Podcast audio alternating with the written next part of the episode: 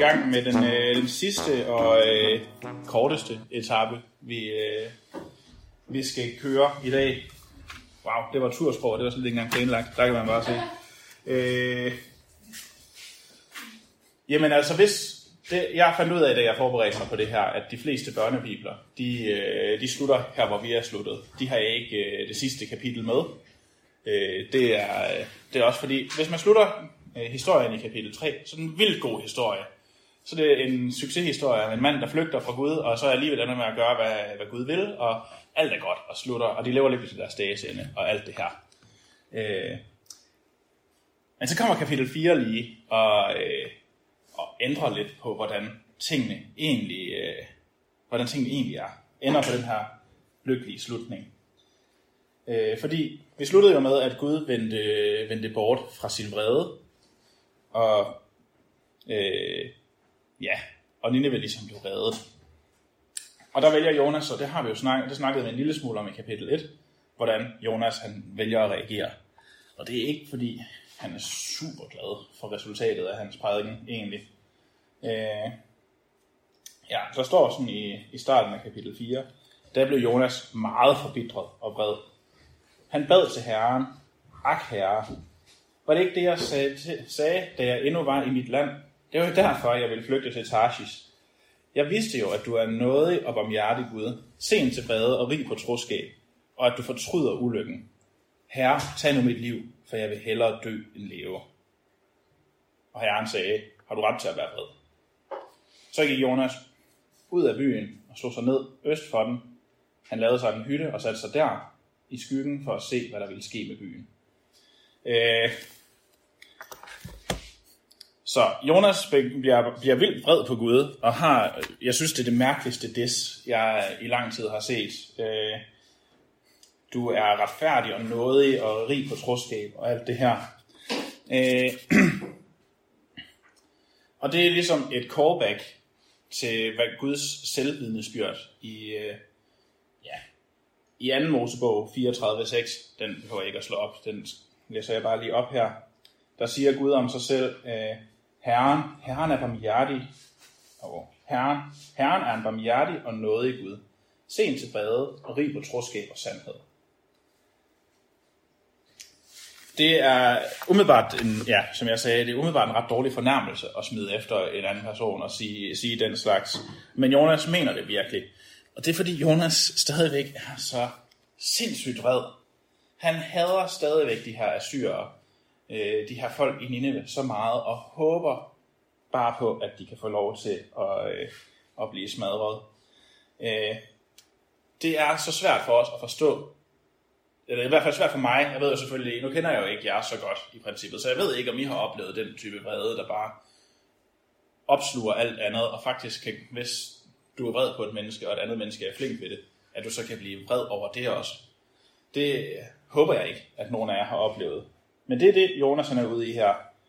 Øh, og det er vildt svært at sætte sig, øh, sætte sig i Jonas' sted. Øh, måske hvis du kender en menneske, øh, du synes er generelt jævnt irriterende, eller træls, øh, kan du forstå en lille snart af, hvad det er, Jonas han, øh, han forstår her. Fordi det kan være nemt nok for mig at forstå, at Gud elsker mig, på trods af mine fejl og mangler. At øh, så svært kan det heller ikke være Elsk mig. Jeg er rimelig lovable. Men, øh, men at det her menneske, jeg synes er træls og irriterende, og jeg kan se alle vedkommendes fejl og mangler, det er godt nok vanvittigt at forestille sig, at Gud elsker det her menneske lige så højt, som han elsker mig. Jonas tager det så bare skridtet videre, og det er det her, de her mennesker, den her befolkningsgruppe, han foragter mere end nogen andre, og hader simpelthen, at Gud kan elske dem lige så højt, som han elsker Israel. Det er utroligt svært for Jonas at forene sig med.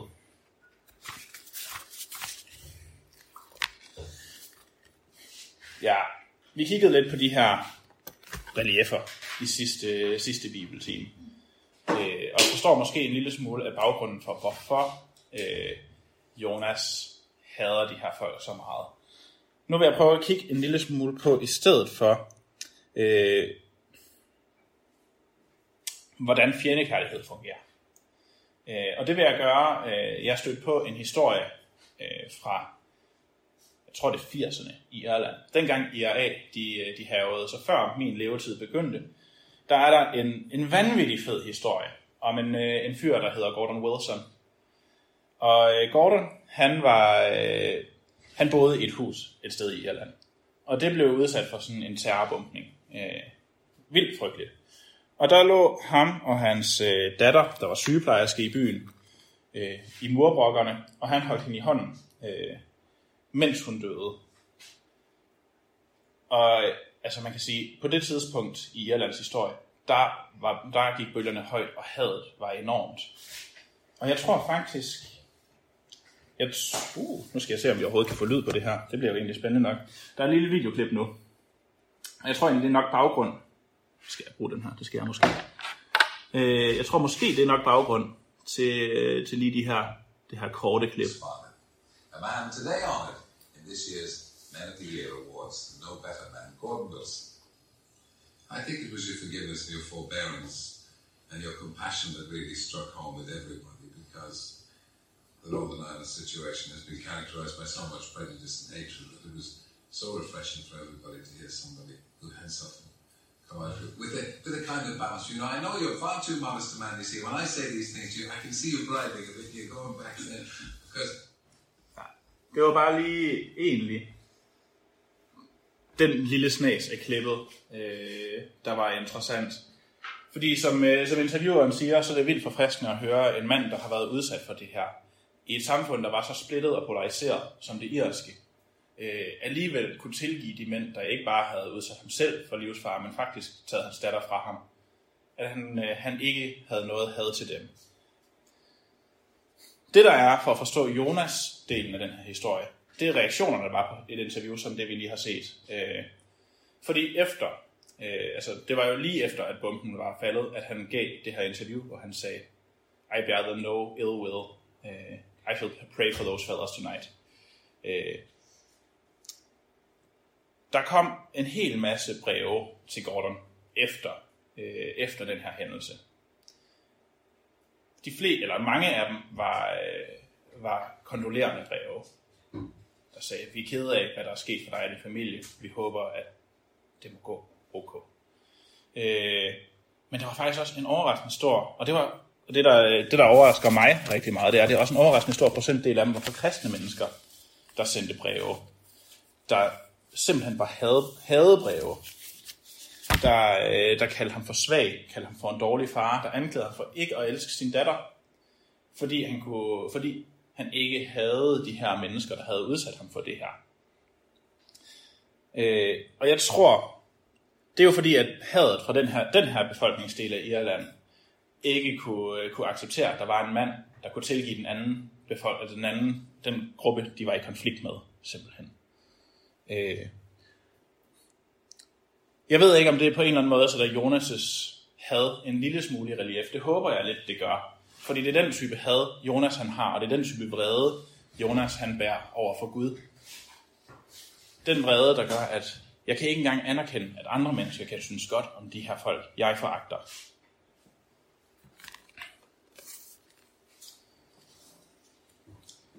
Ja, Jonas han er så, øh, så opslugt af sin egen vrede, at han ikke engang kan, kan forlige sig med, at Gud kan elske. Ja. At Gud kan elske hans fjende. Så Jonas går, øh, går uden for byen og, øh, og venter i håb om, at i håb om, at hans prædiken alligevel må gå i opfyldelse. Jonas ved jo, hvad han har sagt. Han ved godt, at han har sagt, at byen den bliver ødelagt om 40 dage.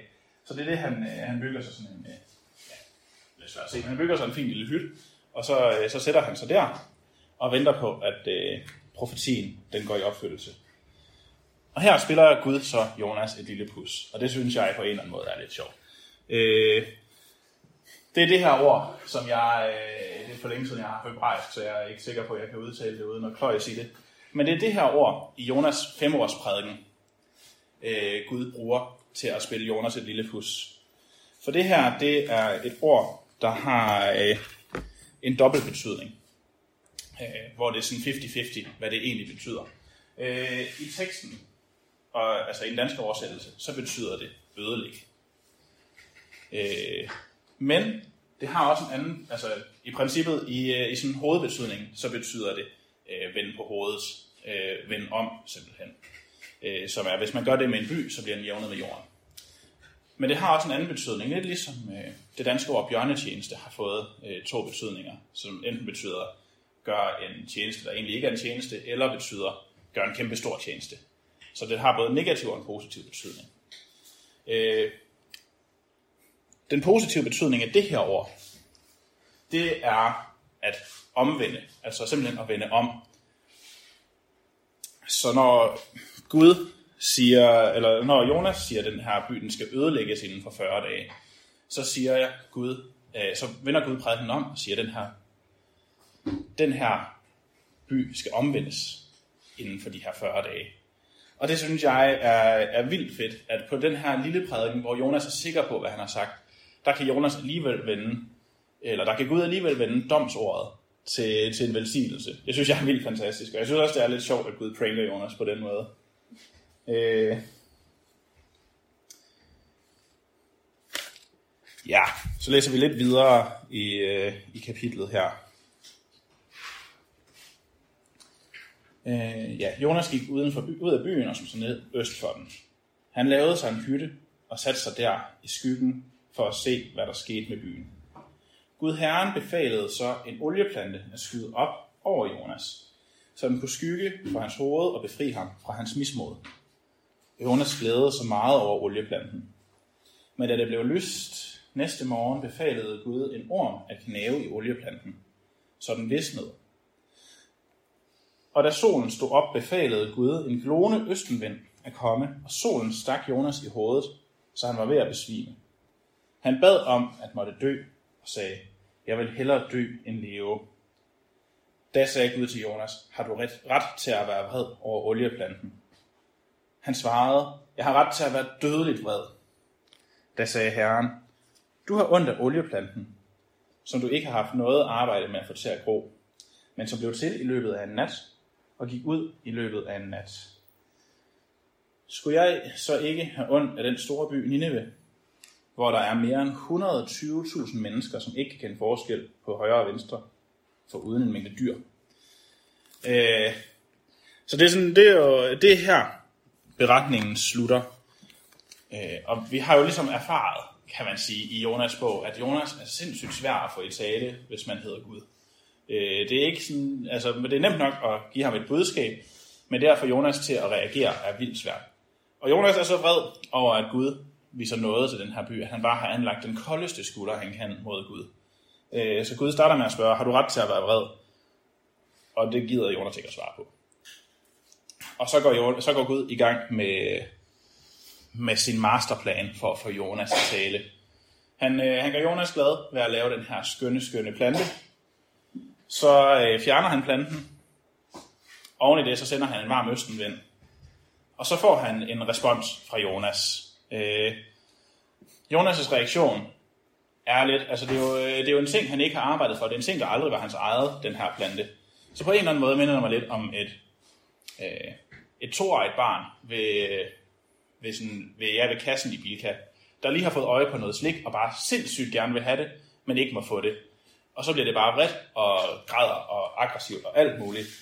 Og det er lidt som, jeg, jeg oplever Jonas i den her situation. Planten er jo ikke hans. Øh, han har ikke gjort noget for at få den. Han har ikke plejet den. Han har ikke plantet den. Øh, men alligevel så er han vred som, et, som kun et lille barn kan være det i virkeligheden. Øh, og det må jo så betyde, at han er klar til at snakke. Og øh, Gud stiller så spørgsmålet, som han stillede i vers øh, 4 igen. Har du ret til at være vred? Så tillægger han lige, har du ret til at være vred over den her plante?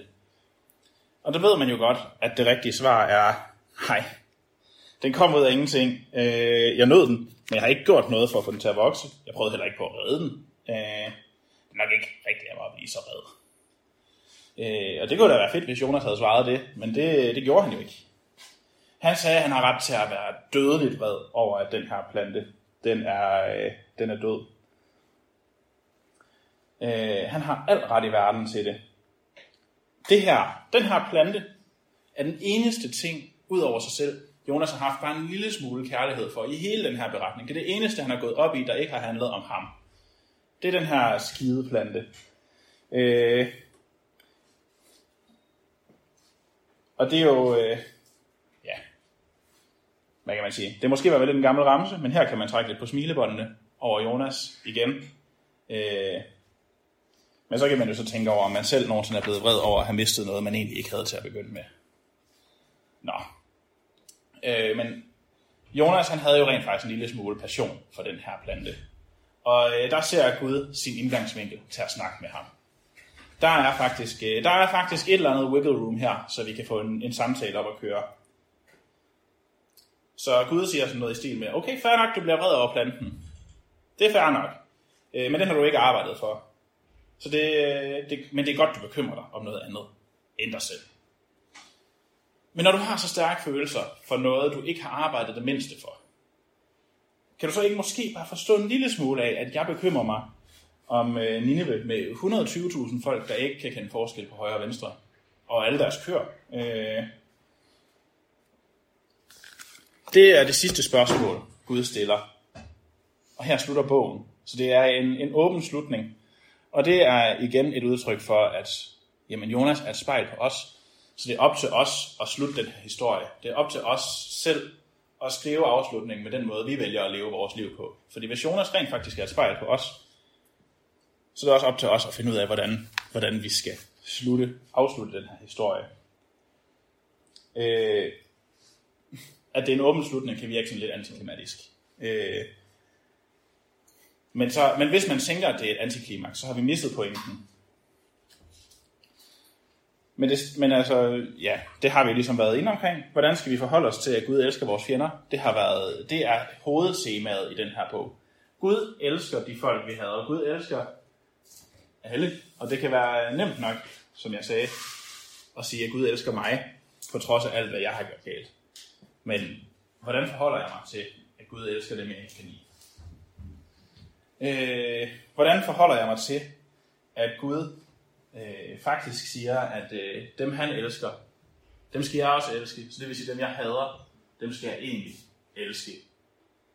Det er, øh, det er jo egentlig den, den konsekvens, vi, øh, altså Bibelen drager af det. Og det er jo også det, når Jesus siger, elsk jeres fjender, så er det jo Jonas bog, han på en eller anden måde har i tankerne. Når han siger, Jonas kunne faktisk ikke elske sine fjender, men det skal I. Jonas kunne ikke elske de her mennesker, han foragtede, men det skal I faktisk.